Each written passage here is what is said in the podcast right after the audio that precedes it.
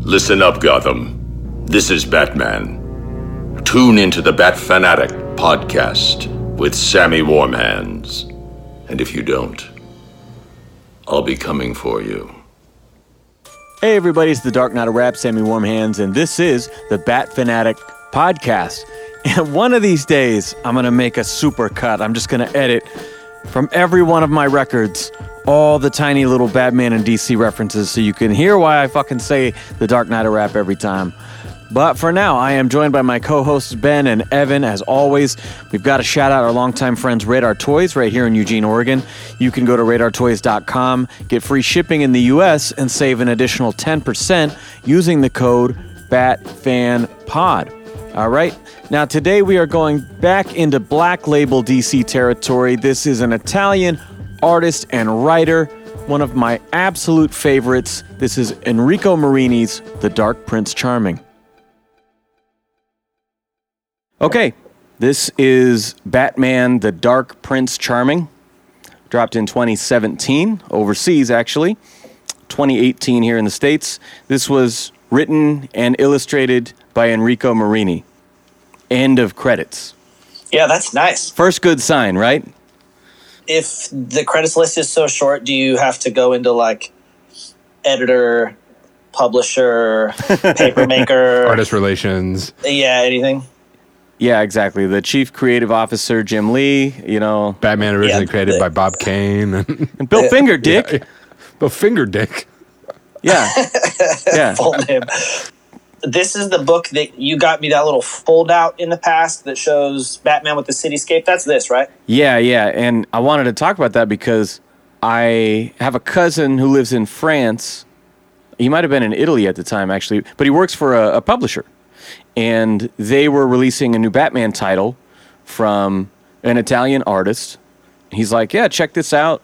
He sent me like a, a package for my birthday. And it had all this promo shit. It had a big poster of like a two page splash here towards the beginning of Batman on a rooftop looking over the city. And then a smaller one, which I gave you, it had a big sheet of batarangs that like would be punched out, you know, in a comic store might hang from fishing line or something like that. And just yeah, it sent me all this cool promo shit, and it's like, yeah, man, it's uh, coming out over here. I don't know if it'll come out over there, but uh, seems pretty cool. I thought you'd like it. You know, happy birthday. And very strangely, I talk to my cousin Chris maybe once a year, and uh, he just emailed me today saying like, "Hey, check out this Batman article I thought was interesting. By the way, I'm coming to town." I'm like, "That's random." Also, What is this heck? is that your one means of human interaction with other people? Is Batman related things? It's a I mean- commonality. In the case of you guys, yes, And your cousin Chris and you're right. Yeah. Anyway, that was very nice of him. I thought it looked great. I saw that it dropped over there, and I kept waiting for them to announce it here, and it took a while. And so I, I really had quite a bit of anticipation when it finally dropped. You know, I got the hardcover first edition, very excited about it, and it was so beyond my expectations. Like it was. I mean, I'm sorry that you guys had to read such a terrible, shitty book this this week. uh, I know this was really a, a chore to get through. No, well, this is one that you had before we did the podcast that you had brought up either when we had been talking about like getting back into Batman or reading like the Snyder stuff of like a really exciting thing that got you back into it or just like not got you back into it but revitalized your interest in, yeah, in this these one kind of one-off things. blew me away. Yeah, because I, I was again looking forward to it, and when I finally picked it up, I couldn't believe how much I loved it on every level. This has been on my list since before we started recording episodes for the show. I don't know why it took so long to get to it, but I'm glad we did. I mean, what were your guys' initial thoughts? That's the best combo when you get hyped up for whatever reasons, and then because you create this potential in your head. I mean, you you just get some promo stuff from your cousin overseas. You don't really have any reason to expect like anything of it, but you'll build up something regardless, and you imagine it to be something, and then to have it delivered is that's always the best case scenario. Yeah, and that's like my worry with the Suicide Squad coming out this week is like everyone's like it's the best reviews and fuck oh my god it's the best DC movie and oh man it's so Yeah, good. when that one fucker spoiled that everyone dies in it. Thanks a lot. I haven't seen the movie. I'm just saying before it came out that's what they're promoting. Don't get too attached. That's what they're going to do. They're going to live up to the name. That's the mission statement. I have to go home. Al- I'm- always best to avoid all the hype and stuff. If I if I generate my own hype, then that's cool. But if it comes from other people shoving their hype down my throat, then I don't like that. yeah, you prefer other things being shoved in there. Yeah, I only put my own hype in my. There we go. Another one star review. hype. God, low hanging fruit. hey, I cut a really good joke from the last episode because it was too filthy. So I'm Well, trying my best. Say it again and leave it in this time. That's a good laugh, but a bridge too far. Damn. Ben, what were your initial thoughts here? Well, I don't remember because I read it after you recommended it to me Oh, a year ago or two years ago. But like my initial thoughts this time, because I didn't quite remember how I felt about it, other than I liked it. Uh, it's gorgeous. It looks so good. I'll say right off the bat, I'm not super into the visual redesign of the Joker. So that put me a little negative at first. But the visual redesign of Batman is stunning, and Catwoman Yeah. looks great. I think it's just it's so. I can appreciate that it's not an edge lord Joker. It's more clowny, more like European clown or old timey clown. I would venture to say this is the best Joker, writing wise. Yeah, it's very good, very solid. It's just very true to the character. He talks about killing his parents, and it doesn't come across like uh, an angsty Yeah, no. teenager who's so fucking hardcore that he's. well, and what you said about the redesign, at first, it was alarming to me too. I remember that. But it's a real page turner, you know? So I remember like really loving it anyway. And then um, by the time I get through it, I was like, okay, I really like this Joker. And when Joaquin's Joker came out, I thought, ooh, I don't know about this look. And then after a little bit, I was like, well, wait a second. That's the Marini look with the diamonds over the eyes and shit. Like it's very similar It's more that. like traditional clown. yeah, but it's more like a '70s version of that. And I thought that was pretty cool. Once I actually saw the movie, then I was uh, bought into it again. But like if you if you just see a picture of it, you're like, that's odd. Well, and it seems like something changes because it's two issues, two books. Yeah. The second book, something changes in the design. I don't know if the hair changes a little bit, and I was more on board. Or maybe he's just got he's like disheveled because he's been beat up or something. But it's a little more what I like. His something about the spiky hair is so this whole book has a kind of almost manga anime style to it, hmm. and overall, does. I actually really like it. But that's the one character where it's too much for me. I, maybe it's just the spiky hair. Well, and Harley's a pretty big twist too in terms of her visual. I mean, the dress and the kind of like upskirt thing going on, Yeah. and like her her hair with the big fucking Big pigtails. yeah. Uh, But because that one is so extreme, where like the Joker one rides the line, it still is the Yeah. Joker. It's Yeah. more subtle. Or like the Batman one. When I walked in here, looking at your big poster of Ben Affleck, oh yeah, the face of this Batman, that's what it looks like to me. The body is unique and has a different style, but like this is the only comics Batman I've seen that looks like Ben Affleck. Well, even his Batmobile looks like the BVS Batmobile. Mm. Marini's a good guy to follow online because I mean he does interact with his fans. He posts a lot of character sketches. You know, I picked up this Batman from him, but yeah, like he's a good guy to follow on there because he does interact with people. And I remember at one point saying to him, like, "Man, like this, this is a spot on for Affleck. Like, I don't know if that's an like a direct influence or whatever, but I've said that. I've seen other people say that, and he always likes people's comments. And Well, even know. just in the sense like where, as I've said, I think Ben Affleck is the best visual of Yeah. Bruce Wayne Batman. Yeah. So whether it, it comes from aping the Ben Affleck look or just like zeroing in on huge white dude with the square jaw who Yeah. doesn't look like a caveman, who doesn't look like I don't know, it's just a very refined look. Like, This is a guy who could be James Bond also. This the way this Bruce Wayne looks to me. Just something about the Yeah. the design of it. Yeah, he's a great Bruce Wayne. while you guys were talking about Harley Quinn's redesign, I was thinking that part of it is that she hasn't been around nearly as long as the Joker has. But if you created a character who had kind of an iconic look, but also had like a rapport of just anything can be this character where they're consistently changing stuff rather than these like big character redesigns and stuff because what if you just had a character who was randomly pulling stuff out of the closet and they always looked like themselves but part of their gig was looking kind of different all the time Oh, like Catwoman in Earth One, Volume Three. she got dressed in the dark and Yeah. she looks different in every single panel her entire wardrobe is like rorschach's mask where it just changes the entire time. But then you have a character like the Joker who is so iconic. So when you start to mess with stuff, you're like, like if you put him in blue jeans, you'd be like, no, no. now I kind of want to see that. I mean, that's, yeah, that's not the Joker. That so because you got You want to see what the Joker who are- works at an office? or a Home Depot or like yeah, an office at Casual Friday. Okay. what's that pop copy or whatever. yeah, Uh, yeah. Because fuck them. That's why. yeah but yeah you create these characters that are so in the way that fans can be about stuff you create these characters that are so iconic that unless you do a redesign that really pulls it off um, and in that case you may even still catch flack because people probably still be like but that's not that he needs to look the same all the time but Well, I think you hit it- in a different way you hit it on the head with that because it's for our age. We talk about like the most iconic Joker is Jack Nicholson and Mark Hamill. That's the look of the Joker that we're used to. And then I think you hit it on the head with, and neither of them have diamonds painted over their eyes. Yeah. just they both have the Yeah. same clown design, which is not this design. Yeah.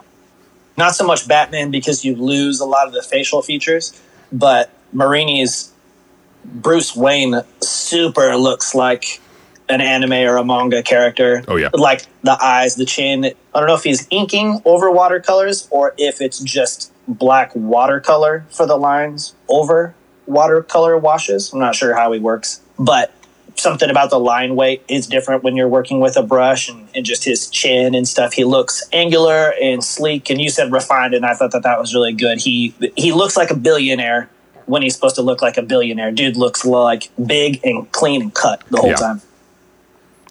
Looks like he played a lot of lacrosse in college or something, right? But he also takes care of his skin, and he's got like Yeah, he looks like he moisturizes. yeah, he only shaves after a certain number of days to always have the perfect five o'clock shadow. He hangs upside down and he makes sure to take care of his skin. yes, He bends over and speaks from his rear. I was really digging this right off the bat, partially because it's so different, but also I really like watercolors just as a medium, anyways. The looseness of it and the way that when you work with watercolor and you create a wash and the stuff blends together so you don't have these like hard transitions between colors and it, Yeah. stuff naturally blends and, and it really aids itself to like sunsets or the cityscapes in this naturally look extra atmospheric Well, I because think of that's- the watercolor layers. one of my favorite shots, if not my favorite shot in this book, is near the end, the two-page spread of Batman on like a spire or something above Oh. the city, and you can't see And the it's streets like because the of smoke. smog. Yeah, yeah, it's kind of an orange. yeah. I mean, that's He's like hugging the antenna like a sad boy. well, he's like uh, he's Luke Skywalker at the end of Empire Strikes Yeah, Back. yeah, it's, totally. it's Cloud City. That's oh, that's my fucking note. I put that in my Easter eggs. I was Yeah, like, it's like stolen. oh, the Cloud City shot. But yeah, it's, it's just beautiful, and like that's a perfect example of my love for the way he draws Gotham. But also that it, again, it reminds me of like Akira or something. Like it, it looks like an enormous city that just goes on forever and Yeah. is huge and industrial and old and and it's got kind of this like sepia tone. Batman mm-hmm. begins quality about it too mm-hmm. that's kind of neat. I just think it's very refreshing because you don't see it a lot. And to have you know the character design so well thought out and so on model and yet with a different medium i think that makes a big difference you know yeah, just coloring in this way and coloring stuff in a traditional way and then scanning it just instantly makes stuff different. There's something about like digital art, even the inks and stuff is so common nowadays. And I, I get why it's probably like way messier. You're not actually accumulating papers. easier to Um, undo something. Yeah, Yeah. way easier to erase stuff. File transference, uh, you know, you don't even have to scan something, you just send it to the colorist or whatever. But I can spot this stuff still. And there's something different about a tangible medium. And then specifically, something like watercolor, because watercolor paper is different. You know, it's thicker Yeah. and it's has pockets and it's made to be absorbent because the material is so wet. But then that also adds a textural layer that other stuff is just devoid of. It doesn't exist when you're drawing on like normal smooth Bristol board. The watercolor paper just instantly adds extra to it. I think it's super cool. Well, let's get into the story. It opens with a kidnapped kid in some kind of basement cellar whatever, calling for help, and the person who responds to the call is the Joker holding an open straight razor. And one thing you notice right away is it's like two pages here, two pages there. We're like cutting back and forth. Things are moving quickly. It's paced very briskly. Alfred finds a package on the porch and delivers it to Bruce. He sees the purple and green wrapping and thinks, so he is alive. And he knows. Then we see Joker and all of his clown masked goons in a car chase. And the dialogue in this scene, first impression, was like, oh, this is a perfect Joker. Like, it's spot on. When there's a loud siren from the cop car behind him, and he turns to one of his guys with the Gatling gun and says, Will you turn off that annoying sound? You know, it's like, sure thing, boss. You know, This is what Tommy Lee Jones was going for. oh, no. this is the vibe he was aiming for. he uh, literally kicks his driver out of the moving van and says, "Feel free to smoke outside." This is, this is like your favorite Joker because he hates drugs. Straight edge all the way. Yeah, that's nice. That's nice. I've never been one for the hardline straight edge. You know, he's murdering people for it. I'm not Yeah. really about that because it, it sure. contradicts the pacifism thing. But Drugs are um, bad. Murder is awesome. yeah, yeah, His like nonchalance with killing people is pretty funny to me in this because and it's not grotesque. It's not uh, whatever. It's not like torturous, but but he It's, just it's not three tosses- jokers. you know Yeah, what it is just- he- it's what? Bob Gunn. Yeah, yeah, know? totally. He just No like thought. disregard for, for human life. Like everybody is expendable. I'll just get more goons. It's funny to me actually. Yeah, He shoots at Catwoman on the motorcycle. He says, "Stop twerking so I can hit you." I'm like, what is he? Ta- what? now, this was originally written in Italian or French. Yeah, I believe he's an, an Italian artist. I was wondering about the translation because the dialogue is so fucking good. And when I got the commission from him, you know, obviously we're dialoguing in English, but I'm curious, you know, like what was that to, line to anyone who, yeah, who read Yeah. the original, um, how different they are because the the dialogue is so fucking good. Well, even in this early scene, this is the beginning of, to me, uh, and Akira again is the one I keep coming back to. Of like Akira, Yeah. because you don't know what it is, you've never seen it. I've heard the name. It's like one of Should the most probably watch it. seminal and influential anime. Okay, came out in the 80s and it like i'm sure all these art- artists are influenced by it western animation was influenced by it but so the way this city looks so the city looks like modern or even old but all the vehicles are very futuristic looking not like deeply futuristic but their angles are all not the way cards look now Yeah. like the joker's design with the shoulder pads and the jacket just the way everything looks reminds me immediately of 80s neo-futurism like with a japanese spin on it And I can't not see like a. You could have you could have a gang of clowns that just like look like they wandered out of this circus, and I wouldn't think of Akira. They would just look like clowns. But if they're on Mo- motorcycles, driving cars, acting like a street gang, and it's called like the Joker gang in Akira. yeah that's funny because when I saw that, I immediately thought Batman Returns. I thought the first scene of The Dark Knight, Ben's favorite part, you know, with the masks and the heist and all that. Um, yeah. So there's definitely precedent in both, I guess. But when, and so when I'm saying all this stuff to me, it's is 100 percent a plus. It doesn't Yeah. feel like you ripped it off. Yeah, it just feels not. like a an like a, an homage or it, just an influence coming out. Yeah. And Yeah, right here, gonna- this early is when we start to see the the big spread of Gotham City. You know, Mm. this car chase is going on.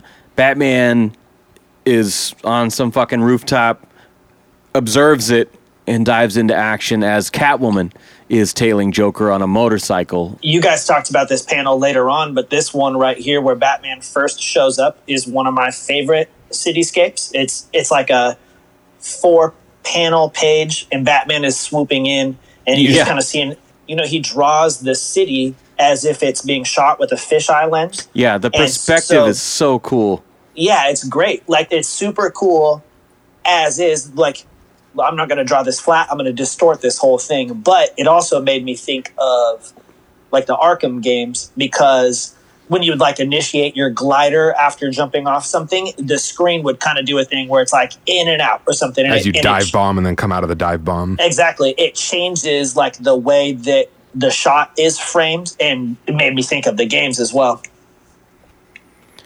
And I think it's important to mention the prestige format here because I'm sure you read yours on digital, Ev, but What does that mean? this is a huge book.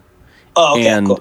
it really adds to the Oh yeah, compared to your Artwork. head. And I have now, big now head, I have, too. now I have some scale. but Yeah, it really adds to the artwork jumping off the page you know Yeah. it, it just when you when you first crack it open um it, it really feels like something special like this is rare treat you Again, know? if I didn't worry so much about getting my greasy hands all over a book, I would have preferred. believe me to i've been with a- staring at you going like I'm touching." are you sweating how, how's, how sweaty are I'm you only it's touching in the here edges. I'm barely touching it. You took the dust cover off, so you're. It is ruined now. But no i interior's took the dust cover off intentionally because for whatever reason it gets fingerprints on it too easily Uh, you can but, wipe this but the off. glossy hardcover i can wipe off yeah Not very sweat absorbent. That's good. Yeah. It just looks fantastic. Again, jumping back to the story. So, Catwoman is on Joker's tail saying that um, th- those pearls were mine. You know, she's after what he just stole. And Joker has already established that these are a, a gift for Harley. It's a necklace for her birthday. And Batman lands on the roof and is immediately shot out. Joker turns and shoots his own guy in the head and said, No one shoots the bat until I say. Okay, now it's time to shoot the bat. Just like, so we've already seen what, three Joker goons gone in the first, what, half a Couple dozen pages. pages. You know, I, Yeah. I'm just in love with this uh, uh, characterization. It's so good. Joker covers his own eyes while driving. Batman's like on the hood, and he just like can't see, look, no hands. You know, Jesus, take the wheel. yeah. Um, so Batman like punches through and and grabs the wheel to avoid them crashing into other cars, and then flips them off the bridge that they're crossing at the time. Um, that's a great shot as the car is falling down. The angle is from above, from on the bridge, looking downward, and you see Joker in the van, looking up through the punched hole in the glass, smiling that they're going over the edge. I fucking love it. He has a good perspective. He handles a, a life in an admirable way. Like he's always looking for the good. He's always trying to have a good time. I just mean like this this whole thing is put together like a film to me. Like it's just so cinematic. And again, the right hmm. vibe of to have a Joker that never responds to fear or pain. Yeah. doesn't work. Mm-hmm. It's a little too much. Mm-hmm. Um, but to have him be overly weak or afraid of Batman also doesn't work. Yeah. So that's a really nice balance of having him be excited Yeah. at that as that's happening to him. Yeah, because I think that it's easy to make the Joker scary, but it's harder for his actual humor to land. Mm-hmm. And this is funny. So far, over and over, he's funny. And that I just really enjoy because a lot of times he's funny just to himself or maybe to the writer or something. I'm so fucking funny. God, I- But we've read a get lot of Joker and we never really talk about how funny he is. I thought that one abortion joke was funny. yeah, yeah, yeah. True. Yeah. Batman rounds up all the goons, and Joker swims to shore, having found out that he lost the pearls in the crash. Uh, we see Gordon, who Batman mocks for vaping, saying he's trying to quit smoking. That was more alarming than the Joker's face paint was Commissioner Gordon with a vape pen. or Batman giving him shit about it. Like, I don't know. I feel like why would he care? But eh, I don't know. I could see it. Is that Marini riding in? Is He he, like anti? Yeah, he's anti. Smoke a cigarette, you loser. Anti drugs. Is that? is Oh that- yeah, you're right. Because he kicked the one guy up for smoking, and then Batman's making fun of him for vaping. Yeah, you should write him online and see if he's sober. Find out what his deal is. I don't think so though, because he draws a lot of like pinup girls with the old fashioned like Cruella cigarette Deville. holders and shit. Yeah, uh-huh. exactly, exactly. Gordon and Batman blame themselves for the Joker's latest casualties. Joker throws a birthday party for Harley. He gets there, he's all soaked and disgusting, and some goon makes fun of him about taking a bath or whatever. And it's very clear that this guy is killed off screen. And then Harley opens her present, and it is uh, a necklace, but it's made out of that guy's teeth. so sweet. Yeah. uh, which she does not enjoy, and throws it in his face before whipping out the Harley bat and smashing the cake and everything around. There's lots of different versions of Harley and Joker dysfunction and attention seeking and imbalanced relationship or whatever. But I like this of like him actually trying. Most of the time, it's it's the opposite. It's Yes. her wanting his attention and him not caring about her at all. Yes. It's a little more like a real relationship because yeah. Because that's the way women are. Is what I'm saying. But Yeah, because because ladies are hard to please despite your best intentions. quote me on that. but she's fucking Harley and smashes everything in sight, you know. So like, whereas he kills everyone for the slightest thing, she's like, "Thanks for this birthday party, you fucking asshole," you know. I like this scene because it's the introduction of the best character in this whole book, Uh, Archie. Archie the clown. Yeah. He's he needs his own series. Yeah. This goon in the green suit and the Tommy gun made me think of you, Sam. Me? Yeah, What with, was with it? your green spandex suit. Oh, you're right. Yeah, yeah. He- He's got this weird kind of like gimp thing going on though. Like, What do you mean weird? Oh, sorry. Didn't realize that's what you were into. Oh, you No know, the king last time I went to your house though, you were dressed like that, huh? ben wears a lot of latex. I don't know if you guys know this. I'm not denying anything. So Yeah, it's particularly hot today, so not for this recording. So Harley storms out of the party, and Joker in turn takes a Tommy gun, mows down his entire crew. He kills everyone in the room, and then points it to this little fat clown, Archie, pulls the trigger and is out of bullets. And the guy's like, please, just do it. I dare you. I hate this fucking shit. He's like, why don't you clean up this shit? And uh, I'll see you later, you know. He keeps calling him by the wrong name, and he's like, "That's not yeah, my name." wrong name every Yeah, time. they start the, the running gag, Ahmed. which I wrote these down starting here. He calls him Pee Wee, and then later all of these half pint, small fry, shrimp, bonsai, tiny, pygmy, who knows, possibly more. But And he's always like, "Again, I, I must remind you, my name is Archie." You, Yeah. you keep saying the wrong thing. But hey, uh, he's sort of got like a Stephen Root in Office Space quality of like, I'm gonna burn the building down. You know, they move my desk one more. If they steal my stapler, I to me it was more like a like the sad clown, the archetype of a sad clown of just like completely unfazed, more like Eeyore, just like oh, boss. I don't know. Eeyore is not Maybe not slow like suicidal. that. Eeyore is totally suicidal. Come on, that's the I think he is. They just couldn't put that in Winnie the Pooh. Thanks for noticing. I guess I won't kill He myself just today. he's just passive aggressive. That's what he is. If there's a hill I'm gonna die on, it's that Eeyore is suicidal. Yeah, I think that Eeyore is constantly waiting for death to take him. He's too cowardly though, so he just He's what's her name, uh, Mrs. Soprano. Oh, I wish the Lord would take me. yes, that's 100 percent accurate, Oh, and that's how I read this character as Soprano mom. Yes, totally. Yeah. All right. So Harley calls Joker back into the other room, seeing a fifty million dollar blue cat diamond is what they call it necklace on TV. It's going to auction. Joker is instantly not impressed by this, changes the channel. Seeing that Bruce Wayne has a paternity suit against him. And he says, I think I just figured out how to get you your present. And he says, Half pint, round up the guys. Like, uh, boss, there are no guys. They're all fucking dead. Okay, we'll find some new guys. Here we pursue the paternity thing a little bit. We see Mariah Shelley arriving at Wayne Manor, and Alfred lets her in. Bruce comes down the stairs. He's like, "Hey, uh, you mentioned on TV that we know each other pretty fucking well. I have no idea who you are."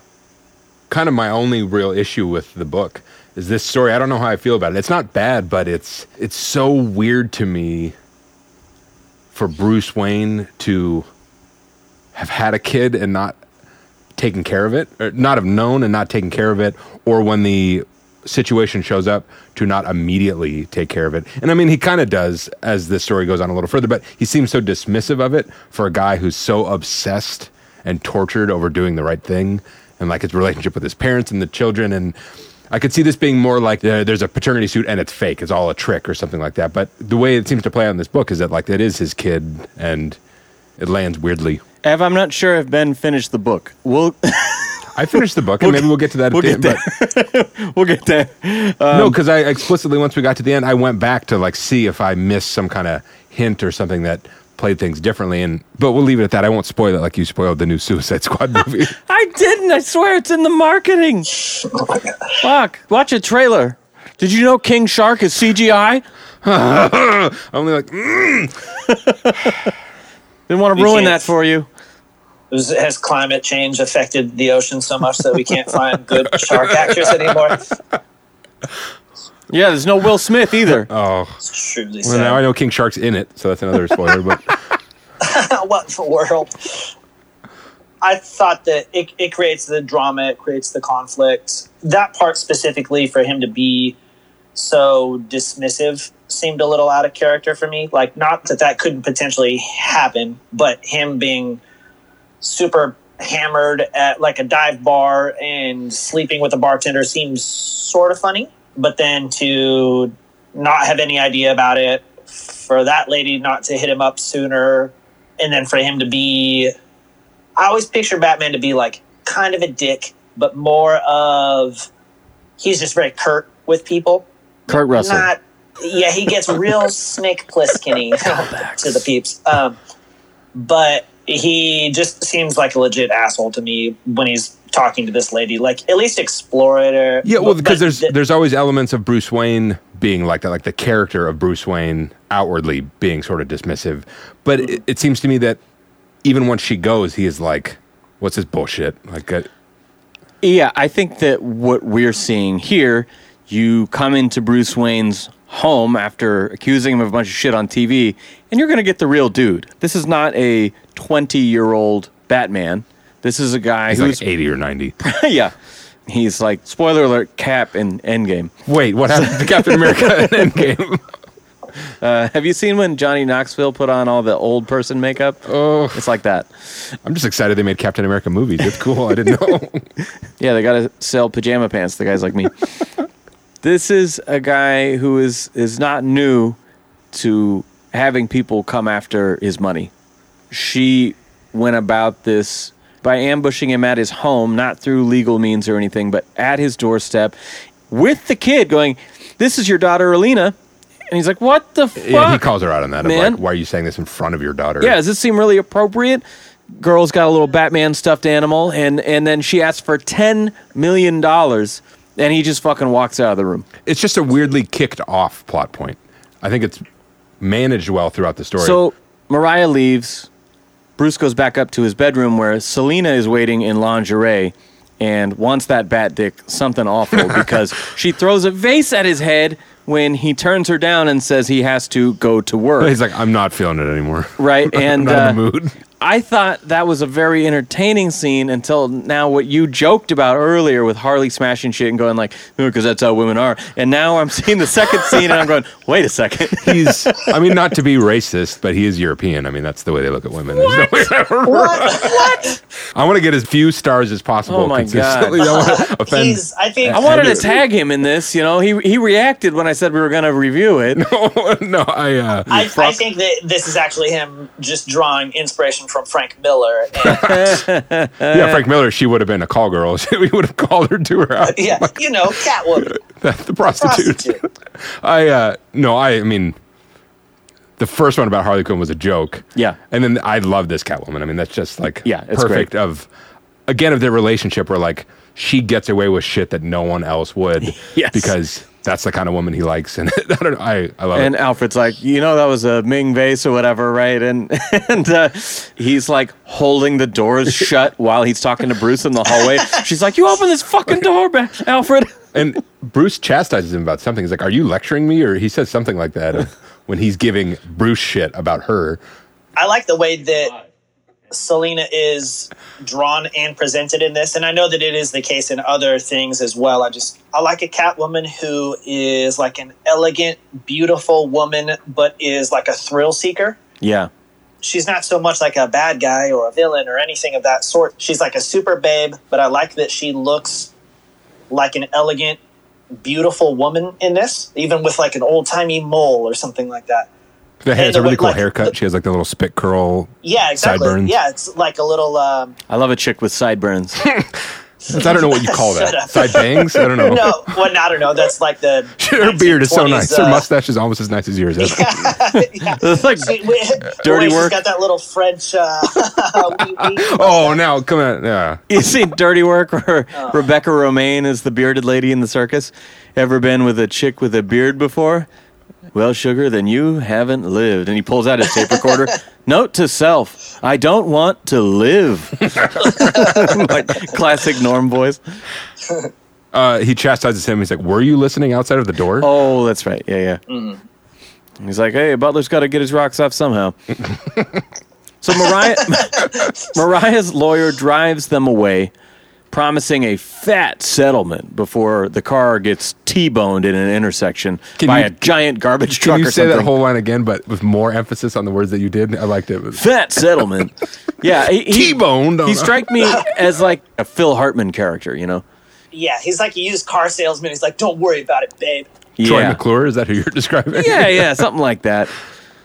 Gordon later says that Joker kidnapped Alina when they're reviewing the crime scene, and Batman finds her stuffed toy on the scene. Now, here we cut back to the intro. Joker uses the straight razor to cut up a box of pizza. I don't know who's selling uncut pizzas. Um, It's a European for, thing. for a delivery. Yeah, maybe Yeah. it is. And then That's he the jokes way. about killing the delivery guy. Maybe that's why he really killed the delivery guy. Actually, it's like who doesn't cut the pizza? God damn, you know. Man, why didn't I keep track of how many people Joker killed in this? Yeah, and then he We'll go back. ponders whether or not he killed his mom or just his dad. Alina asks about her mom and says Batman will save her. And here's where we get the title read. Let's see if your dark Prince Charming will save you. You know. I like the part where he's talking about his parents too, because this very much exists on its own in my mind. But in that moment, I couldn't help but think of the Joker that we know that is like very confused about his own history and his own reality and stuff. And, you know, he's willy nilly killing people all over the place. So maybe I killed him, maybe I didn't kill him. I don't know. But Yeah. the fact that his story is is always changing and whatever and in that moment like oh yeah cool this is this is this this is the joker that i know he just looks a little different Well, and the reveal of it, I like because he's not saying that to intimidate her. I mean, if somebody like It's actu- a candid moment. Yeah. yeah. it's and if somebody He's actually just told you, thinking out loud yeah, if they told you that they killed their parents, you would be like, oh, what the fuck is with this person? But that's not his goal. You're like, wow, I didn't want to sit next to this guy on the bus. Yeah, yes, exactly. Yeah, it's a long train ride, and there's empty seats everywhere. Why are you here? Oh, oh, why I knew I shouldn't have sat in the window seat. Can't get out. But just that, like, that's what I appreciate because a lamer Joker or All Star Joker would would say that in like a fucking hardcore way to Yeah. scare whoever he was talking to, and that's not what it is. like he was bragging Yeah, and I also want to say that when you were talking about not keeping track of his kills, but I think that goes back to Apparently, he can't either. That's the whole point of yeah, the scene. it's, it's appreciated again because it's not they're so casual and incidental to him. Yeah. that it's just uh-huh. like it's not really a thing. He just co- is constantly killing people. It's like, how many glasses of water did I have today? I don't know. I don't write it down. yeah for sure and it's like the fact that he's just devoid of like whatever moral line that is like he had a bad interaction with the pizza guy so we killed him that's just what happened next like Yeah. it's, it's not even de-escalation either somebody does not die or they do die that's just the way that things play out It's like, was he wearing a red shirt or a green shirt? I don't know. triggered dead Like, you think I noticed these little details? I don't know what happened. Yeah. you know? All right. So, Joker tells Harley that Alina reminds him of someone. You know, because she's like, oh, Batman will save me. Like, oh, yeah, we'll see. It's like, hey, you know, she reminds me of somebody. While Alfred and Batman confirm that the DNA from the crime scene, because there's blood on the little doll after that crash, the Batman doll, matches dun dun dun end of scene batman interrogates i put in quotes as it's a generous way to word it joker's men at the gcpd i love that part yeah you get harvey and uh and and jim Yeah. out front just like i didn't hear anything did you like Well, yeah, I love. I think it's just two panels, but sometimes when I'm reading this stuff, I can like picture. You know, you you like hear the pacing, kind of like, Yeah. oh, this is how. Yeah, and so you have a Bullock. Everything going all right? Sounds like it. Batman's the. Yeah, that sounds great. Yeah, the And guy's then Batman- screaming right after Batman has told him maybe this is when I crossed the line. Yeah. Yeah. yeah. Uh, uh, yeah, sounds like it. But then I also like Batman comes out and blah blah blah blah blah. And he soiled himself. and Gordon's like, damn it. I could picture it. It's like a fast paced cartoon. It reminds me a little bit of The Departed, where uh, DiCaprio's waiting at the bar.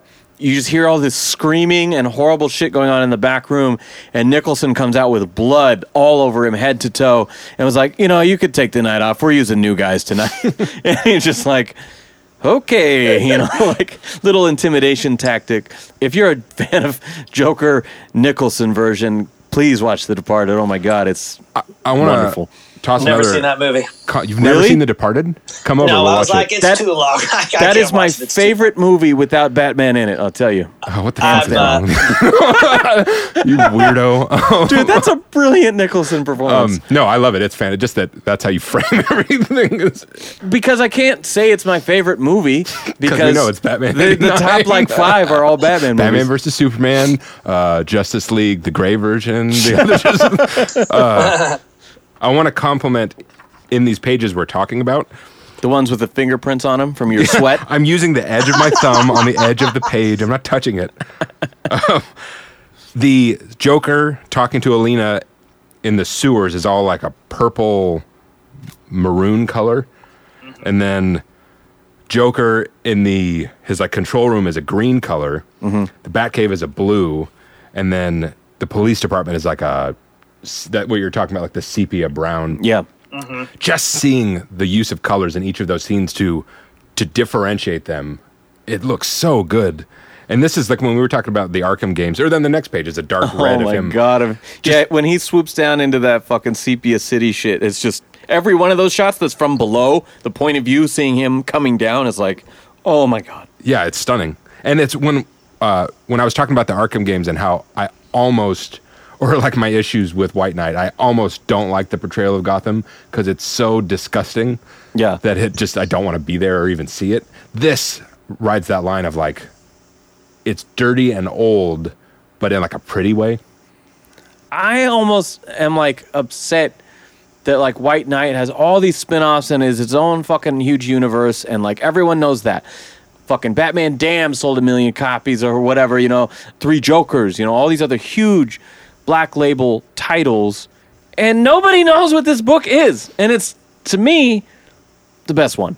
Yeah, I mean that kind of spoils the uh, the ending score, but Yeah, I mean, we'll get to ratings and shit, but like, it's crazy to me that like we can spend so much time going through like, wow, this story is really cool, except it has a million little problems with it. Versus like this one, I mean, we're not that far into it yet, but it's like, wow, this is fucking all the characterization is right, all the little details, all this, and yet it's the least known one. Yeah, and I wonder why that is. If they didn't market it hard enough, or he had enough going on otherwise, to, he just wanted to do this one thing, and then Yeah, I don't know. I, I hope he follows it up because this is criminally. Un- I don't want to say underrated because I'm sure the people who just underseen. yeah exactly underexposed. underexposed. Yeah, man. I saw, and I'm not in any way saying that this guy's art style is simple, but I I saw a, They're a talking meme the other day that I, that I really liked because I, it made me think of my own art, but then just comparisons all the time. And it's just it was the same panel twice. I don't remember what it was, but the little blurb was artist with detailed style looking at simple art styles, and then the other one was the opposite, as if they both envy each other for doing something that they can't do. Like Oh. a uh-huh. person with a really simple style just can't bring themselves to do all those details, and then a person with a really detailed style can almost never take away that. Yeah, they like, don't know how to express their thing without all the details. less. I couldn't do Yeah, less. it's And like a so if you're virtuoso musician who I look up to because I can't play like that. But Sure. then you talk to them and they look up to me because I can write songs. Like all I can do is shred. Yeah. I don't know how to write like a catchy melody or yeah, something. exactly. totally. So it makes me wonder how many of those people are just looking at Murphy's stuff and being like, "Oh, but the the artistry is this tier," whereas this guy's is like watercolor Disney meets manga, and but you can't make comparisons like that. That doesn't make it better or worse. You know, like this deserves because it's just its own style. I mean, if anything, it should get a bump for being so unique and trying stuff that That's what I'm saying. people Like, aren't doing. How many times have we gone through the conversation about Fabok and Gary Frank and Jim Lee and all these guys who have that sort of vein. And then, like, when we mm-hmm. read Ego, it's like, whoa, this is really refreshing. This Or like is how me saying that I think like all all comics now should be like Teen Titans Go. It should have that style. That's like mm-hmm. the best because it's a nice mixture of both. Uh-huh. You can talk about with art. You can make an attempt to measure quality, uh-huh. like how well did they achieve what they were going for? How well is their skill realizing their intention? But Yeah. like so, when we're talking about all these artists, I think they're all up to the point where even if they look at their work and go like, "Oh, I wish this was better," or even if we look at it and go like, "Oh, that was kind of janky," these are all like top level people. People Oh, who are basically realizing what's in their head. And all the shit, all the criticism we have on this show, it's literally just for the sake of conversation. Like, No, and I don't. The Yeah. reason I bring that up I want to be clear on that. is We're, we're fans of the shit. this to me at the end of the day all art is about getting a reaction or Yeah. making you feel something and this makes me feel something just the art of it the visuals make me feel something more than any of that other stuff we talked about whether i like that other stuff mm. or not like i don't know if it's the uniqueness of this the watercolors or what but it's just like it's really really nice to look at And it's also to me the cohesion because when we look like the last book we read being Earth One Volume Three, I had so many conflicts about where the story was headed, and yet I love the way Gary Frank put it down. And so, mm-hmm. you know, and Jon Sibal, I keep forgetting to, to mention him, the the inker, but like these contained stories that are one artist, one writer, are really neat because of that. You know, it's just there's never that. Oh, I like one more than the other, for the most part. i think that's hard though it's hard to be both Yeah, And I so mean, that's why you don't see it as much that's why they For take sure. forever to come out, and it's not like a monthly thing, and and and that makes it special because it's not always there. It's like, ooh, another one of these. That's cool. Mm. You know, it's been a little while. I like that. I mean, it's hard to argue a hypothetical in this way, but imagine these kind of stories where it's one person if it was split up. Like, so if it was Yeah. just Marini doing the art and somebody else wrote this story, like, would we have liked it as much? Yeah, and I Uh-huh. don't think so because to me, a lot of the appeal is the snappy dialogue and shit. Mm-hmm. And I don't think that even if he wrote the story arc and someone else actually wrote the pages, would it still come off the same, even with his pacing and, and layout? I don't think it would. Mm-hmm. So, picking up where the story left off, where he's beating up people in the interrogation room, he actually does get some intel. He finds the Joker's old lair with the room full of dead goons everywhere. And uh, then he starts, quote unquote, questioning people in the streets. And that's the shot you showed where he was swooping down into alleyways and fucking people up. Batman then, after he's done with the street level goons, he bursts through the glass ceiling, Michael Keaton style, at Croc's card game. I think he means Joel Schumacher style, but Yeah, yeah. I think Yeah, you're forgot. thinking of You're supposed, Batman Forever. You're but- supposed to credit the most recent, not the original. I forget. Yeah. uh, the best, actually. But Oh, I see. Uh, you know what? Your connection's breaking up over there. Uh, just gonna have to edit this crap out of there. all right. So he busts in on Croc's card game, and we get our own little BVS warehouse scene here. This awesome fight where he takes down everybody, and Croc just sits there like, "Hey, I had a good hand over here," you know. I'm walking uh, here, pal. yeah, his his nonchalance the entire time is really funny to me. Even in, even when they're fighting in the alley, he's like he's concerned about his cigar in the end, and he's not even that hurt. yeah. I also like this design a lot with his Croc as a dude with just scale tattoos and like body modifications. Yeah, and I'd like to credit myself because I usually grab these little details and put these like stories together that have these things. But I totally didn't realize that he was in this too, and so now we've had three Croc stories or something in a row oh, that Very I different Crocs. I didn't mean to do Yeah, that. Yeah, yeah. yeah. That's cool. I like the comparison anyway. So Batman offers Croc the first punch. I don't know why he would do that. He gets hit hard. But then he takes him down expediently. He said, Each of my blows would kill an ordinary man. But he's no ordinary man, you know. And that's the like any other time he'd had the edge over me, but not today. Not today. Not today, uh, Satan. I noted that as well. I thought it was stupid. Like a punch strong enough to kill a person is like unheard of. that seems Well, yeah, but he's like a fucking 350 pound mutant man. That's what that's what he means. Like if I did this to one of his goons, they'd be dead. You know, he could punch Bane differently than he can. Also, I kill punch a people with punches all the time. It's very possible. okay. What punch are you punching a person with that kills them? Right in the jaw, and it, it torques the head so far over that it breaks the neck. Okay, all right, totally buy that. Yeah, or the Uh, upward nose into the brain thing. I mean, there's there's things you could do. Okay, Yeah, so hard don't in the heart that the heart explodes in the body. okay. Or like, all you don't Uh, do any of this stuff. Yeah, I Never seen any of this. Haven't you seen uh, Dumb and Dumber where he punches through the guy's chest and rips out his heart? You know. You're talking puts about it in the doggy Ma? bag? Indiana Kali Jones? Ma? Yeah, yeah. So you're telling me that is a parody? That scene is a parody? Yes. Holy shit! Uh, it's had no idea. It's just a martial arts thing. You idiot. Guess what? I don't care. As What- long as you moving accept on. that we're right and you're wrong and you suck. Yeah, I did not it- know and that. Dumber, your favorite non-Batman movie? Or how If it showed up in UHF, it is a parody. Can Yes. you tell me your favorite non-Batman food? Man, you are one pathetic loser. All right, so Croc, after the fight, basically says, "Hey, I was just fucking around. I don't know where the Joker is." I love being punched by you. Where's my cigar? so he lets him destroy his whole place, beat up all of his guys, even fuck him up, and was like, "Hey, I, I don't know. I was just fucking with you. I got nothing better to do." I'm sorry, Bruce. Buddies?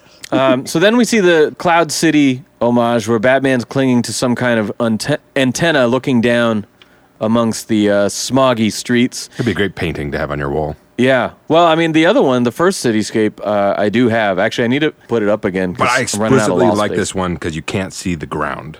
Yeah. So it just Yeah. it looks the sun is in the distance. It, so not only does it remind me of, of Akira, it reminds me of like Fist of the North Star, of like Yeah. Oh, yeah. Oh, yeah. yeah. you know right, Sam. Yeah. You're always- you can't. Uh, you won't shut up North about Star. Fist of the North Star. I know, man. I say of it as an Star is like- abbreviation. It's like uh, F of. Wait, what? okay, well, okay, well then take that anyways, because Sam, that that it's like nightmare Batman stuff. It's a metropolitan city, but it's covered in sand. How can I contextualize this in Snyderverse? yeah, exactly. Okay, uh, desert cityscape. There you go. Joker's there. Batman says the F word. fucking kill you, you fucking freak. Do you get it now? All right. After this, we get a close up of Joker doing his makeup in the vanity mirror, just like Todd Phillips' first scene of Joker. And on his little mirror, there's a post it note that says, To do list get the diamond, kill the Batman, order sushi. And that's the end of book one. I'm quite satisfied. I only bought it as the thing that had both. You know, it was the deluxe mm. thing. So I, I could imagine though. I remember when I was talking about Three Jokers came out, and I read the first issue. It's like, what, the- what the fuck is that? What's going on? Yeah. You know, and with this, it's already so satisfying. It's like, all right, cool. What do they got next? I guess I could see it both ways because I'm not someone who ever buys issues of things. Yeah. So I would only ever consume this as one whole thing. It wouldn't be disappointing, but it would be a little weird to like read that and then have to wait a month for just one more. Yeah. It feels like a thing that should only ever be consumed as one thing at once. I know people love to collect the issues as they drop and the individual variant covers and all that shit, and that's super cool. It's neat to have separate Um, things. Yeah, yeah, I think that's cool. But for me, it's like I prefer the HBO content, but I prefer the Netflix model of delivery. You know, mm-hmm. like drop it all at once. Fucking when a HBO show drops, I'm gonna wait six weeks before I start it because I want to watch them in a row. I don't want to fucking wait and then go. Now, what happened last week? I don't fucking know. I lived my life in between those days. You You know, try to forget your life. yeah, exactly. and I do like that because I can't say that I thought much about it when it happened, but we talk about how people relying on those storytelling things to make sure you tune into the next time because uh, this cliffhanger of an ending, and at least this one doesn't do that. It's just kind of neither here nor there to me. It's just it just is what it is, but it doesn't bring it down to me. Yeah. All right. So from here, we open book two with Bruce and Mariah nine years ago at the bar. I do find it slightly uncharacteristic that Bruce walks in, worse for wear, as Alfred would say, orders a drink, and they're doing some flirting here. And he's seeking out a lady friend without it being part of the Bruce Wayne disguise. I do find that unique. Yeah, I like it. It's human. Yeah. It feels it feels real to me. Especially if this is early on in his being Batman career. He's like Yeah, almost a decade ago for sure. A guy who's that into violence is also into sex. Come on, fucking weirdo. in year one, you have him really trying to be a part of the streets. Yeah. I could picture him in that kind of setting. This is like whatever slum town he's in, and, and he's walking around with this leather jacket and getting hammered with the common folk. Then we cut to present day. Batman takes out an entire motorcycle gang of uh, apparently former Joker goons, or at least led by a former Joker hench called Jester Kid. Not a fan of that name. Gives the Sin City face grinding move into the pavement from his uh, moving bat cycle, which that was glorious. But the guy didn't know anything. So here's just him badly hurting a whole bunch of people for no reason. Dead ends. But it's still a joy to watch. yeah. What a pleasure. Uh, next, we get what I believe is a Mad Love homage, where Joker is playing the piano. And this is more the traditional Joker Harley that we talked about. He's playing the piano, and Harley's calling to him, interrupting him, like, hey, come in here. And she's fully nude with a sushi spread on her that Archie is like laying across her. And he like storms out because she's making fun of whatever the composer's name was. See, that's a. I And- love that joke, but also it makes me wonder if it was exactly the same in the original language, because it's. uh Could you stop that Beethoven? He's like, it's Rachmaninoff. Beethoven is what she calls it. Yeah, and then, and then she says, "Okay, well, you can play your beef stroganoff later." yeah. was that in Italian or French or? Yeah, maybe that was a different punchline for sure. Archie offers some of the sushi to Alina because obviously Joker didn't eat it. Super nice. And then in front of this child, or rather to this child, laments his many unsuccessful suicide attempts. And she uses this opportunity to run away. Bruce then visits Mariah in the hospital and foots the bill to do anything needed to save her. The press, as he's walking out, blames Bruce for the timing of all this. Hey, isn't this rather convenient right after the fucking lawsuit? You son of a bitch. What are you guys, what are you rich guys doing, huh? Taking them out, you know. And then Joker's watching from a distance doing a little singing in the rain. Evan, can you give me a bar of that? I'm teasing Mr. Wayne. I'm teasing Mr. Wayne. Perfect. I actually know it exactly. That's Easter egg list for Gene Kelly, baby. Joker is doing this, and a cop comes up and sees him, and he shoots the cop with his umbrella like the penguin, which I, I wish there was like some nod because we haven't seen Penguin in this universe, but I, I love that that's somehow what he ended up with was presumably one of oh. Penguin's umbrellas. Umbrella guns? yeah. And then Harley catches Alina escaping and seems just very irritated that this whole subplot is happening. She's, Derailed her birthday. yeah, she's like, "Oh, you got to do all this right now? Like, you know, I don't fucking want you here either, okay? But it's part of the plan. Get back in your fucking cell, you know." Bruce wastes an entire lobster that uh, Alfred offers to him because he's never hungry. I like reheat a lobster. Yeah. Savage. He's like, "Are you trying to hurt me?" yeah. Gets a, a note or something that Alfred gives him. And it says to meet Joker at the old bar where Mariah worked. And he shows up fully in drag and taunts Bruce with a live stream video on his phone. He has Alina with a gun to her head. Made me think of Boondock Saints and Willem Dafoe. Oh, you're right.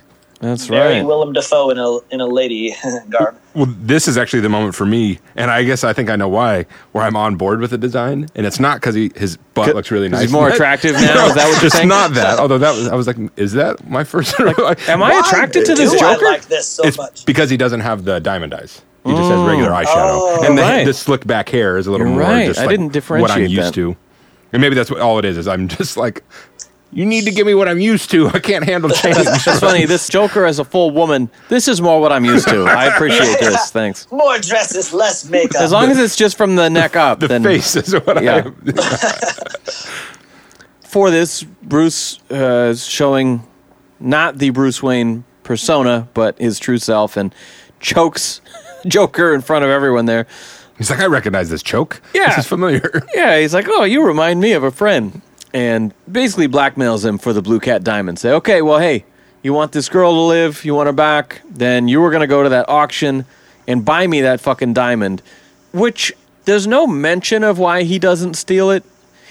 He seemed bored by the idea when Harley pitched it, but I wish there was just a little something of like, you know, it would be way fun or way more fun than like a, a typical heist. Let's uh, let's Blackmail Bruce Wayne. yeah, yeah, let's fuck with this rich guy and get him to do it, you know. Then he makes Bruce drink a sedative so he can't walk out of there and follow him. And I love that after he takes it, he's like, or maybe I lied. Maybe it's a deadly poison. Like, but I think when he comes to and Alfred's asking him the same question, like, why the fuck would you? He's like, he needs me. He wants this diamond, you know. So it's still showing he's not gullible.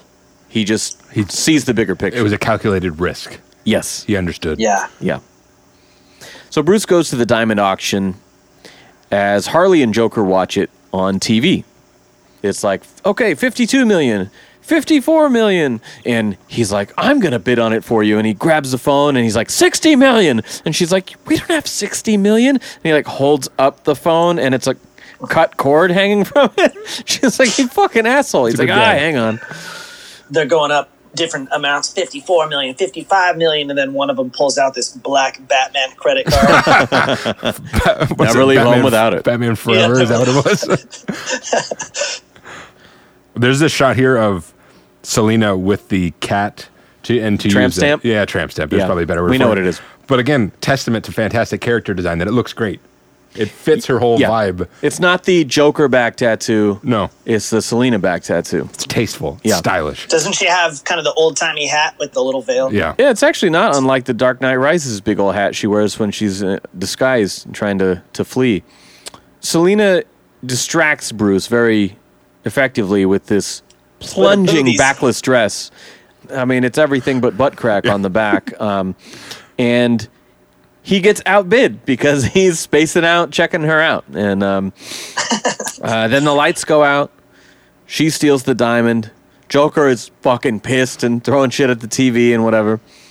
And we get just a stunning rooftop scene with Batcat stuff that I just absolutely love. I mean, this is like Long Halloween, Hush. This is classic. When again, that first shot would be a fantastic like 36 by 24 print to have on your wall. Of her just hopping across the rooftop yeah, from a distance. Again, the scale of the city is so well done. Yeah.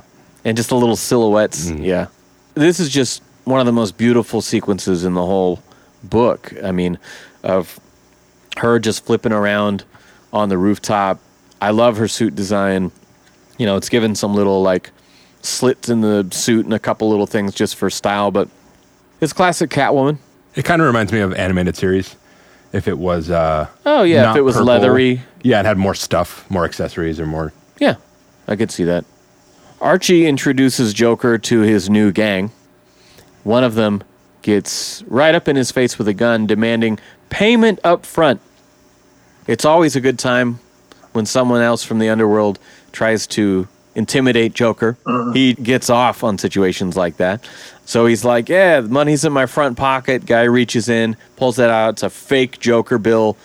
He keels over laughing. You know, it's contaminated. Again, every fucking Joker scene is the most perfect, spot on characterization. It almost makes me not want a sequel because, like, I love this so much. It's like, oh, if you did it again, would it be this good every page? When I had an idea of where they could go from this, or a, thing I would like to see, but I'll save it for the end because it kind of ties into the ending. Hmm. But yeah, I mean, I definitely, I, I would just like to see more Marini doing Batman, his Yeah. take on the universe. Joker gives orders to take Bruce alive. Like, if this person shows up, take him alive. If this person shows up and it's like a sketch of Batman, he's like, shoot him on sight, right? Alina breaks her little uh, surveillance camera slash drummer toy and has a funny dialogue with Joker where he's like, "Oh, so you're making the jokes now? I've got to tell you about my golden rule sometime." like, That was a cool callback without him actually being peeved by it because it's a little fucking kid, you Or know. literally Or- threatening to kill a kid. Or being repetitive because you just said it earlier in the book. Yeah. Alfred remotely pilots the Batmobile. Oh shit, that is actually like Jeremy Irons did in BVS. Right before the warehouse fight, you know, he takes control of the Batwing. This is exactly what happens here. We're about to get a warehouse fight. Alfred drives the fucking Batmobile to the wall, machine guns the goons and everything. Aim low. Yeah, he just says, "Okay, just aim low, Alfred." You know, like that's it's a good like rubber bullets. Okay, you know, like it's just a little a little uh-huh. thing that lets you go. Okay, wasn't that fucking gnarly? By the way, it wasn't real. Don't don't hit any of the leg arteries. Go Yeah. a little lower. Shins only. Who needs a knee? Batman swoops in for four and a half glorious pages of yet another warehouse fight. Like, I love they don't cut away. They just give you spoonful after spoonful of this delicious medicine, and it goes down smooth. I love it so much. This is a section that I like. I'll read, and then I'll turn back and just read it again because it's so nice. Yeah, it's it's kind of a different version of what I like so much about um Murphy. No the Frank stuff. Oh, because before Evan had made those points about like Murphy's mini action, and this isn't that. This isn't mini, but it's like shot after shot of close up, but in a very linear way to follow like each beat of the action. So, Yes. like blocks a knife, gets shot with the gun, but blocks that with his cape. cracks fucks this the guy's knee. Yeah, hits this other guy in the face, gets hit. Like you can picture it as a scene playing out in your head very easily. Yeah, but it's not quite as gruesome as the Gary Frank stuff. It's violent, but it's not like you don't see teeth flying out of mouths, and, and that's not a criticism. Yeah. It looks good. I mean, this is one of the cooler Batman action sequences I I can think of anyway. I like this book. Have I mentioned that? Um, Maybe he'll invite you over to his house. After the warehouse fight and everyone's down, I think he said something to Alfred about some cracked ribs or whatever. He's a little fucked up, and then Joker sneaks up behind him and stabs him like under the arm, kind of in the side. He's like, "Oh, I found the weak spot in your armor there, buddy." You know, and Batman just fucking goes off and beats the fuck out of him. And that doesn't last very long, or this would be over real quickly. Harley knocks him out with the bat from behind. Then she finds her birthday present in his belt. She says, I hate your guts, but I like your butt, or something like that, you know, like, sure. I dig your bat butt. Yeah, yeah. Okay, there you go. I thought that was funny.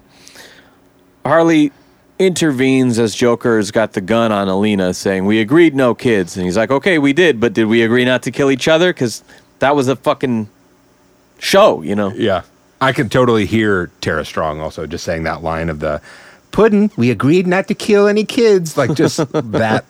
Uh, can we agree that you don't do that again? How about that? That's not one of my strong suits, but I mean, Yeah. That was pretty good. can one of you do it? You can do the Batman impressions, Okay. but Save the women for somebody else. yeah. Don't put me in a box. I have a great range. I can, I'm a ver- versatile I don't, I don't know about that one. Okay, yeah, so Joker says, All right, fine. Well, but did we agree not to kill each other? You know, like, I'm getting tired of your shit. And Catwoman pounces on Harley to steal the necklace, also knocking her out of harm's way. I don't know how much that was intentional or if she just saw the opportunity and did it. But there's two funny replies now when Joker pulls a gun on someone. Earlier, Archie said, Okay, go ahead, but let me tell you this first before I forget, right? and then when he's got the gun drawn on Harley, she says, If you pull that trigger, it's over, right? like, no shit. like, if you shoot me in the head, I will leave you so fast. Yeah, we will not be in a relationship. Yeah. Alina pokes Joker with his own toxin. Something she fished out of his pocket. I love it because it was like the hand prick thing that you would strap onto your palm. Um, I love that. Apparently, he also keeps a safety antidote in his pocket, which that seems more like a Batman thing to do, but I, I like it. I'll allow it. She takes that. His eyes get real wide, like, what the fuck did you just do? And she throws it out the window. Joker immediately dives after it, jumps out the window. well, and that's kind of what I was talking about before with like, he is afraid of that for whatever reason. Like maybe just because that screws up his plan. That's his, like when somebody had a gun in his face earlier, he didn't seem to give a shit and he thought it was funny and he had a way Yeah. out. But this does frighten him or worry him. You had it right when it's like affecting his plan. He's like, "Oh, fucking, but the bat's in the room. We got uh, it's all happening. God damn it! This is how I die. This is like pointless. this is what I want, not you, you fucking little, you know." I just like their interaction. He's like, ah, what the fuck? And looks down at her and she's like, ah, I poked you with your stuff. And he's like, ah, shit. And then back to, oh, where's my antidote? I got your antidote. Son of a bitch. It's like, oh, this? she just seems like a really smart little kid, just an awesome little pickpocket thief. But Yeah. I like how fast paced their little interaction is there. And uh, Catwoman runs out with the diamond because she knows that Batman's going to stay there to uh, recover Alina, rescue her. We get the classic Batman looking out the window. Joker has gone into the water and he goes, He's gone. You know, like there's just no. No way to follow him or see what he's doing out Yeah, there. I'm not going to look swim. into that whatsoever. Aquaman will get him. I think it's funny, like every time the Joker attacks, you know, like, oh shit, like he's back, like we gotta find him, right? But like anytime he gets away, they're like, well, that's too bad. We're not going to Ew. scour the city now. That's a really good example of you need me, you like this game that we're playing thing. The whole him out the window, not pursuing him in the water action. He's like, well, Yeah, you do want him to live. that's true. Okay, so Bruce takes Alina later to visit her mom in the hospital. He returns her Batman doll, which he has repaired. He then says that he will take care of her until Mariah recovers, which is definitely not legally how that would work, but it's nice for the story. He's rich. Yeah, I can buy the paperwork to make this legit. Gordon arrests everyone except for Joker, Harley, and Archie, who all got away. Main character syndrome, you know. How did Archie get away? I guess maybe he just slept away and no one noticed. He went away with Harley, is what happened. And we're back at Wayne Manor. We see Bruce receiving the box, and it says, Kiss my little princess for me. And we get the, so he is alive, and he knows. Alina asks for a Batman bedtime story, which he obliges, and then we cut to nine years ago, back at the bar. Mariah's working, and Joker walks in, dressed to the nines. She's like, hey, asshole, we're closed. Turns to see who it is as he leans forward and goes, how about one for the road, you know? And that's how we end. That reminds me of like Tite Kubo, Bleach style. Like, you know, I had fun drawing these characters, but I really wish I could have done a full fashion show with them. so I'll just do it He- here. yeah, he needs a fedora and a Joker scarf. It was another time, you know. It was nine years ago. Yeah, it was nine years ago. It was this. It was the swanky early nineties. He's not Sammy Warm Hands. He doesn't wear the same thing every day since he was 14. She's like, "Will you?" A real person would a- evolve. I want to see Marini's take on Sammy Warm Hands. I want to see how you would reimagine your Oh, yeah, character. yeah. Let's see that redesign.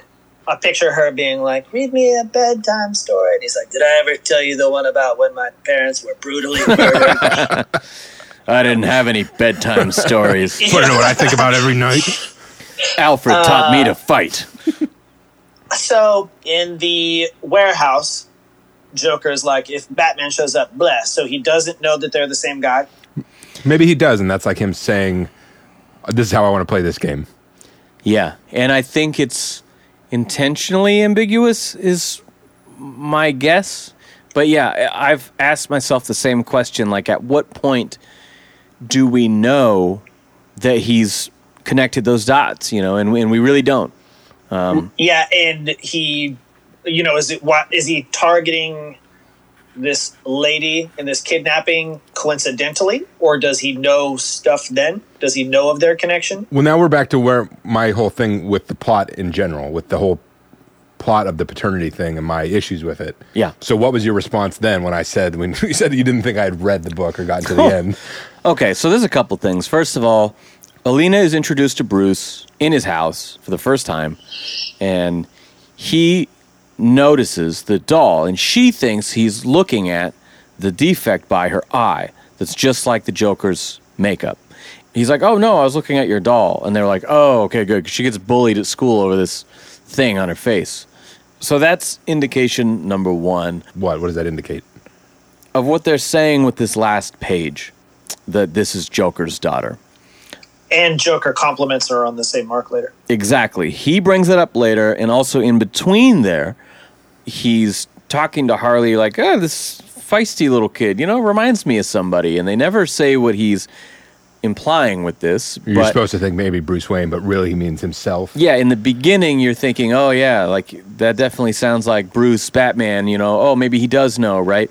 But at least in rereading, I don't remember my initial reaction was, oh, yeah, okay, there's another sign that that's his own kid and he knows this. One at the end there when he says, "I'm just kidding. I wouldn't kill you."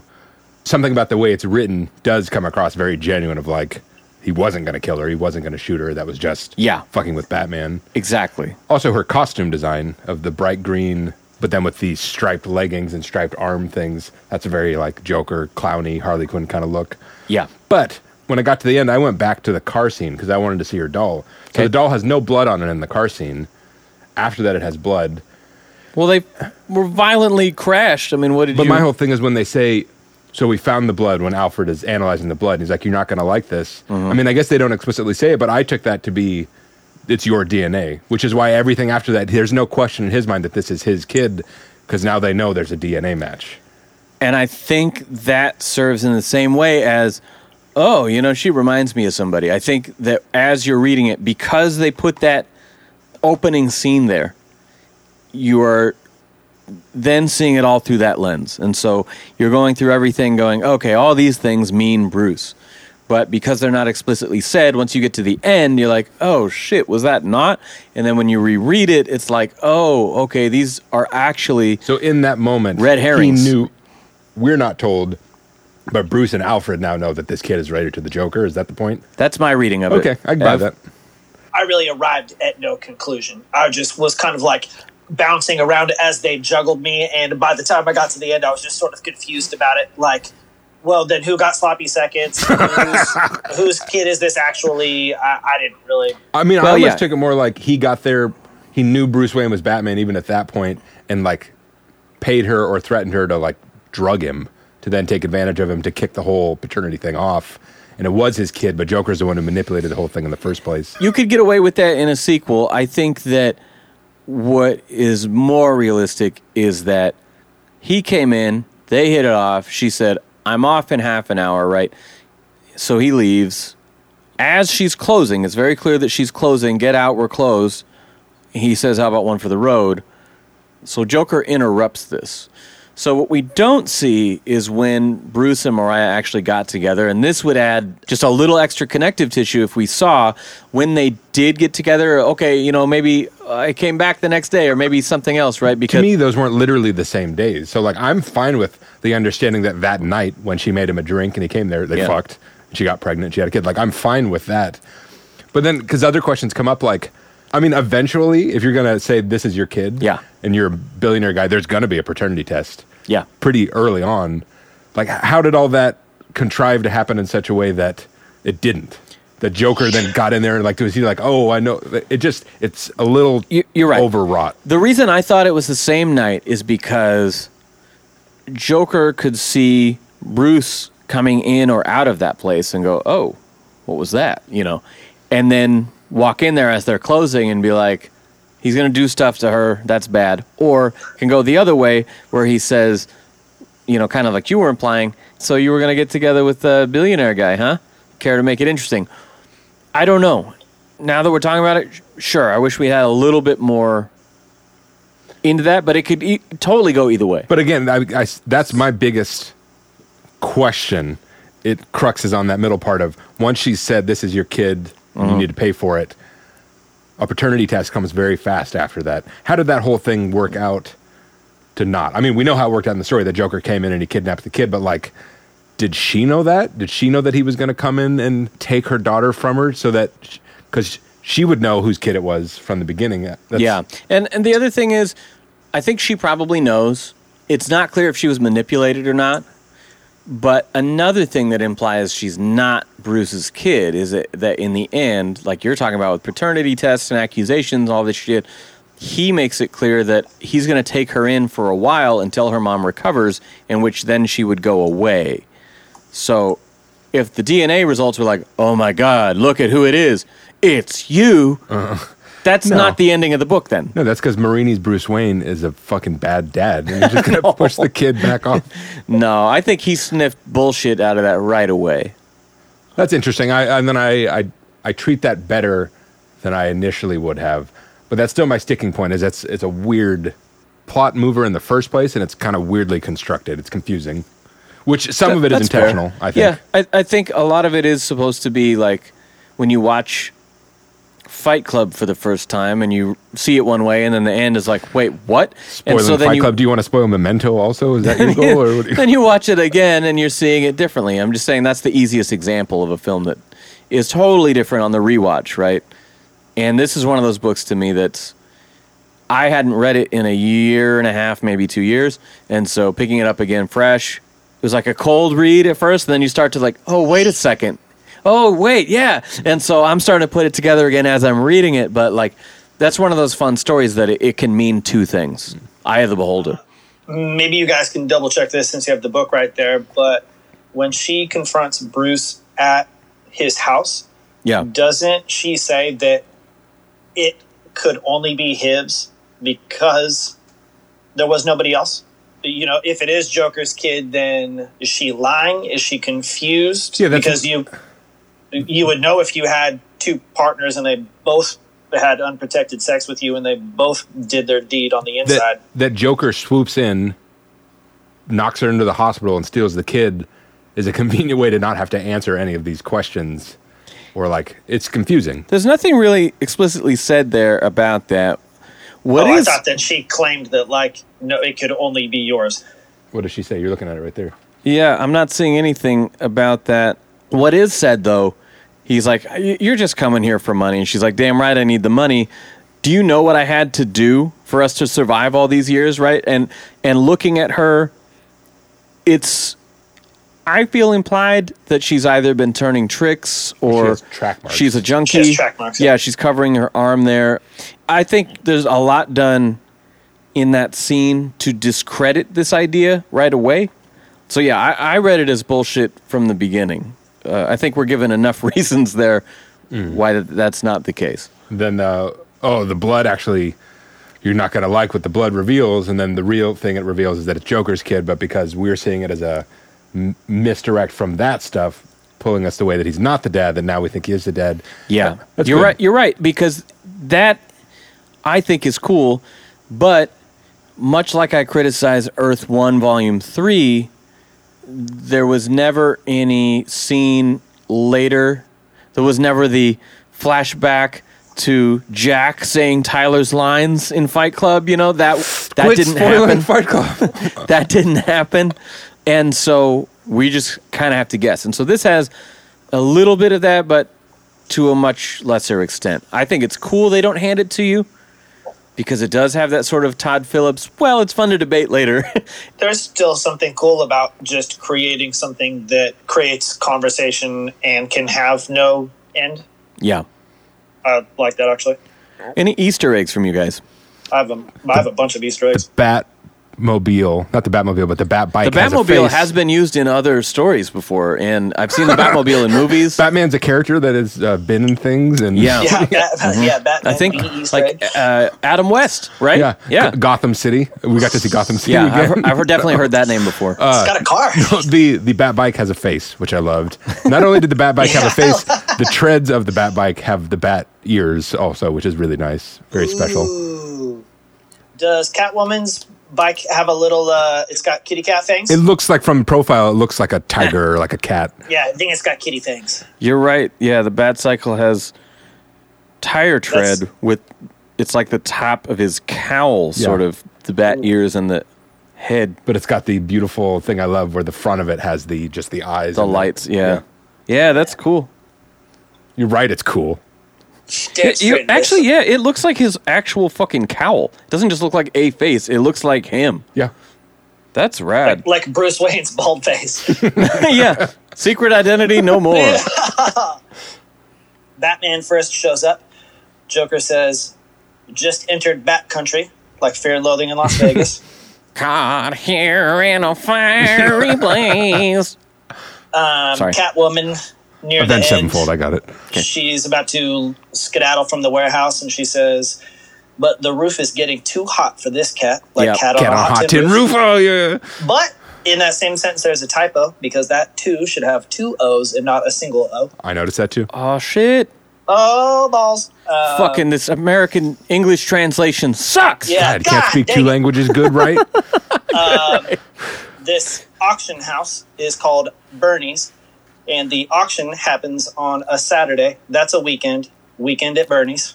Wow. nice. That's a Yep. leap, but okay. I'm for it. it's not intentional, but all these military goons in these assorted Joker masks remind me of this game called Army of Two.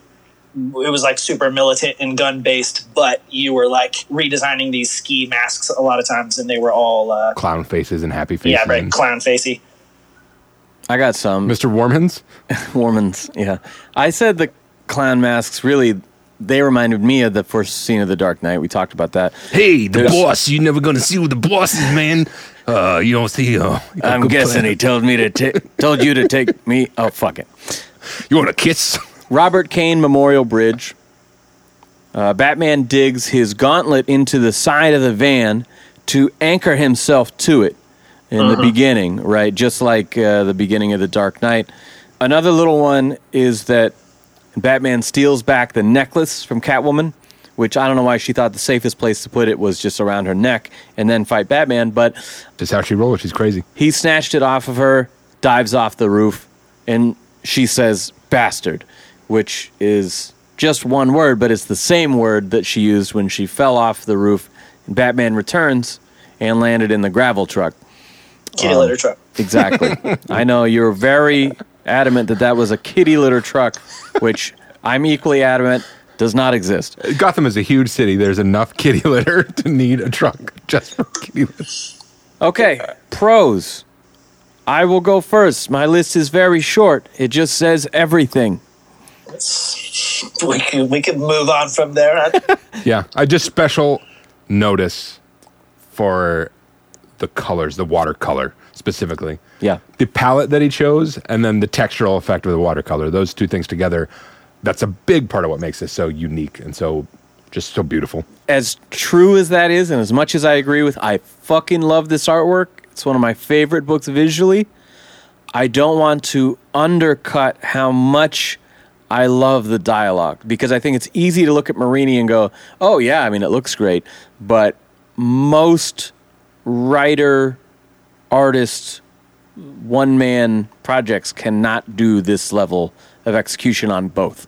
Yeah. As much as I've talked about how I like the cohesion, this writing is fantastic. And for any minute gripes we had with the story threads at the very, very end, but the dialogue, man, it's just a fun fucking read. As much as it is engrossing and visually stunning. It's brisk too. It never drags. The pacing, yeah. Yeah. It really, yeah. There's no fucking army of man bats in the middle. Well, there's no because when we were talking this come from? when I was talking about being confused, it brought me back to like Long Halloween or Dark Victory, where I do think that's part of the point of the book is you're supposed to be confused the whole time because Yeah. it's the mystery of it. But sometimes it's too confusing or too drawn out. Yeah. This was never that. I remember Ev saying, like, yeah, at a certain point, I just accepted I'm not supposed to know what's happening until they tell me. Yeah, yeah, it all will be revealed unto me. I hope. this isn't a con in any way, but okay, well, then, it's pro, I guess. look, I'm not No, racist, No, it's but. just it's. Shut up! It's just a thought. I can't hear normal Joker voice on this Joker when I read this stuff. so you're not getting Just- the Hamill version of this. No, and I don't know what it is, but it doesn't. Uh, so many inceptions of the Joker seem like. Don't get me wrong, this guy's a maniac, but he always is like more maniacal and all this stuff, or Yeah. he's an older guy, or maybe he smoked cigarettes at some point or something like that. But this dude's whole energy is like that of a younger, spunkier person to me. And I don't, I just can't hear. I tried and I just can't hear a standard Joker voice on this character. And they do a good job of keeping him light and fun and funny, like I mentioned, but in demonstrating with his actions that he's still that big of a threat. The cool thing about this is we're not like reveling in the suffering he causes other people and seeing I was all really the disappointed. I wanted to distorted revel in some suffering. faces and you know all the nasty grimaces and corpses and shit. Like we're seeing this demonstrated by him taking out his own goons, who as an Uh-huh. audience member we have a certain acceptance for bad guys taking out other bad guys, you know. Uh-huh. And so we see how bad he is, but he's delivered in a more jovial way, cartoony way almost. Despite the fact that he literally dressed up like a woman, he seems less flamboyant than like the Mark Hamill Joker, the other ones. Not less theatrical necessarily, mm-hmm. but like when I was reading it, in the same way that I don't hear the Hamill voice, he just didn't seem flamboyant in that way of like the.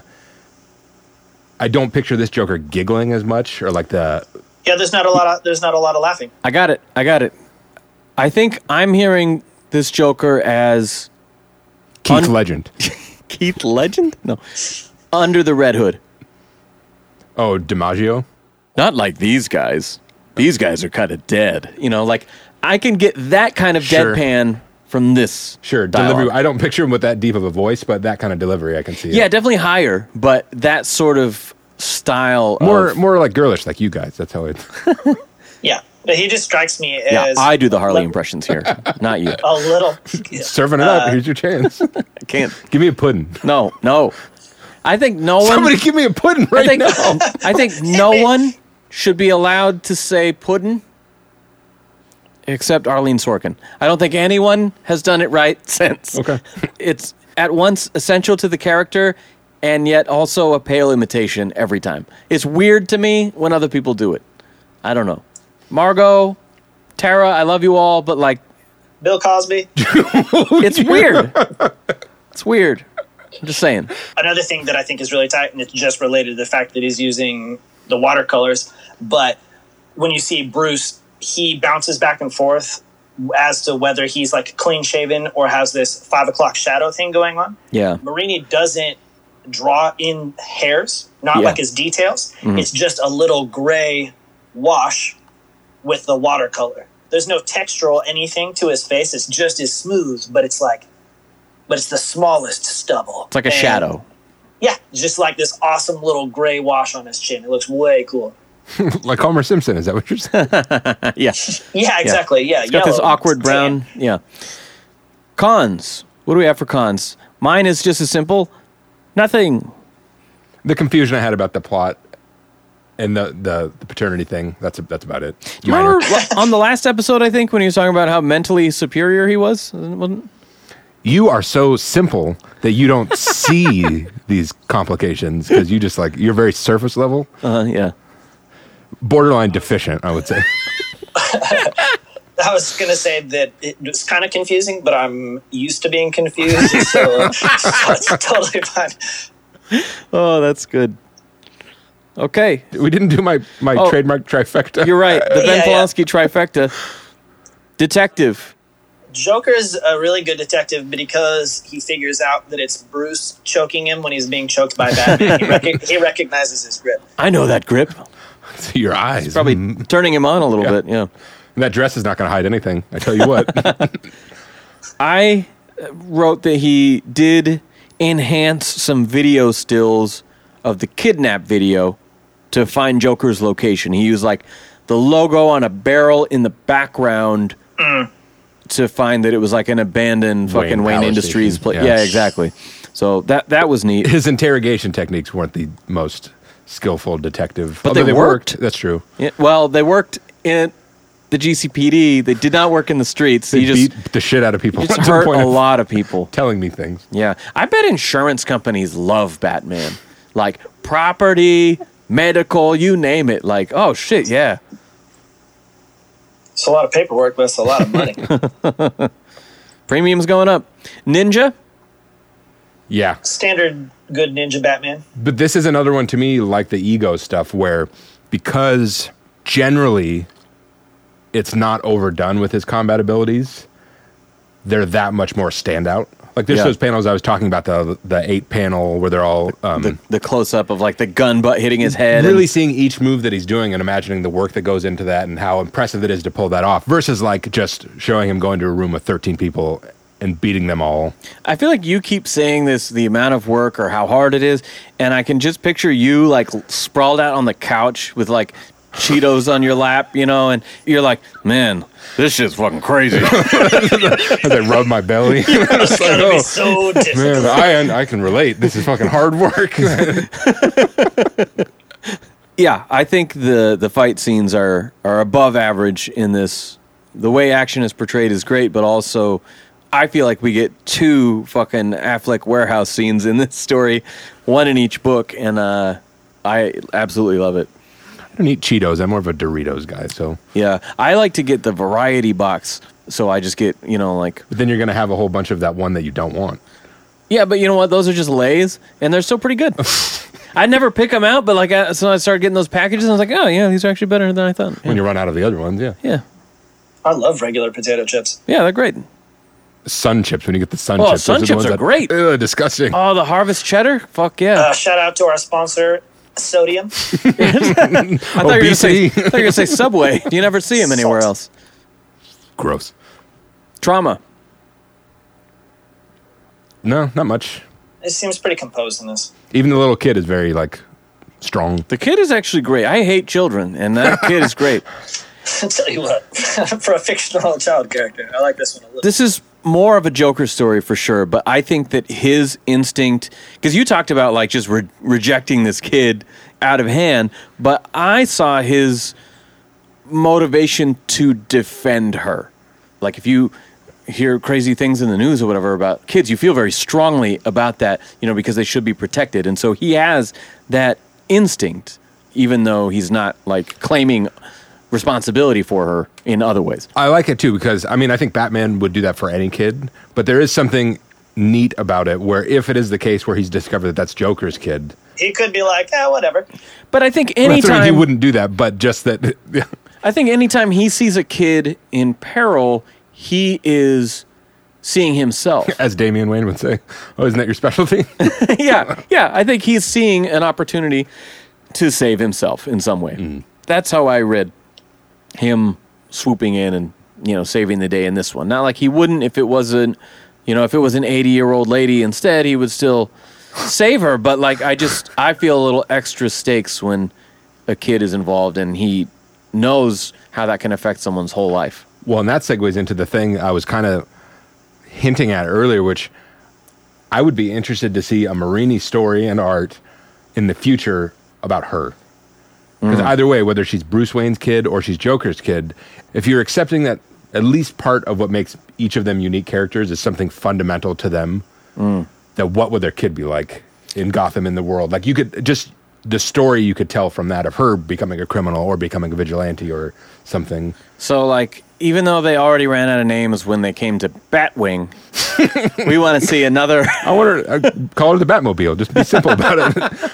We need a sixth Robin. I think that's what it is. yeah. four and a half or a five. The only reason I say four and a half is because of what I complained about with the story. That's okay. And as we've worked through it, I probably lean closer to a five. Damn straight. I want a That Polanski good. five on this. I want it. I mean, I, Give it to me, baby. I didn't give The Dark Knight a five, so I don't know. It's you need to temper your expectations a bit, but I think I would give this a five. Was- Yeah. yeah. Oh my Yeah. God, I am go. the winner, to quote Norm again. Ev? Yep. Five is good. I'll go with that. Yeah, five, no question. Loved it. Love Marini. Love my commission on the wall. They'll invite you to one of those movies one of these days.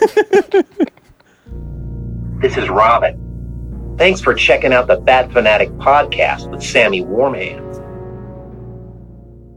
All right, that is our show. Thank you guys so much for listening. That was a super fun one for me, both being one of my favorite titles, and I don't know what got into us, but that was just an extra funny one. Even just to sit here and edit, I, I was laughing out loud. So, thank you guys for hanging out with us. Please check out The Dark Prince Charming. This book is insanely good and deserves far more credit. Now, if you like the show, please subscribe to it. Take a screenshot, post that to your stories. Let people know that we're out here. And of course, if you got the iPhone, give us that five star rating and review. Let people know what you like about the show and all of our bullshit that makes you smile. Now, we are going to come back with the conclusion of the Damian Wayne trilogy on video with Batman Bad Blood. Stay tuned.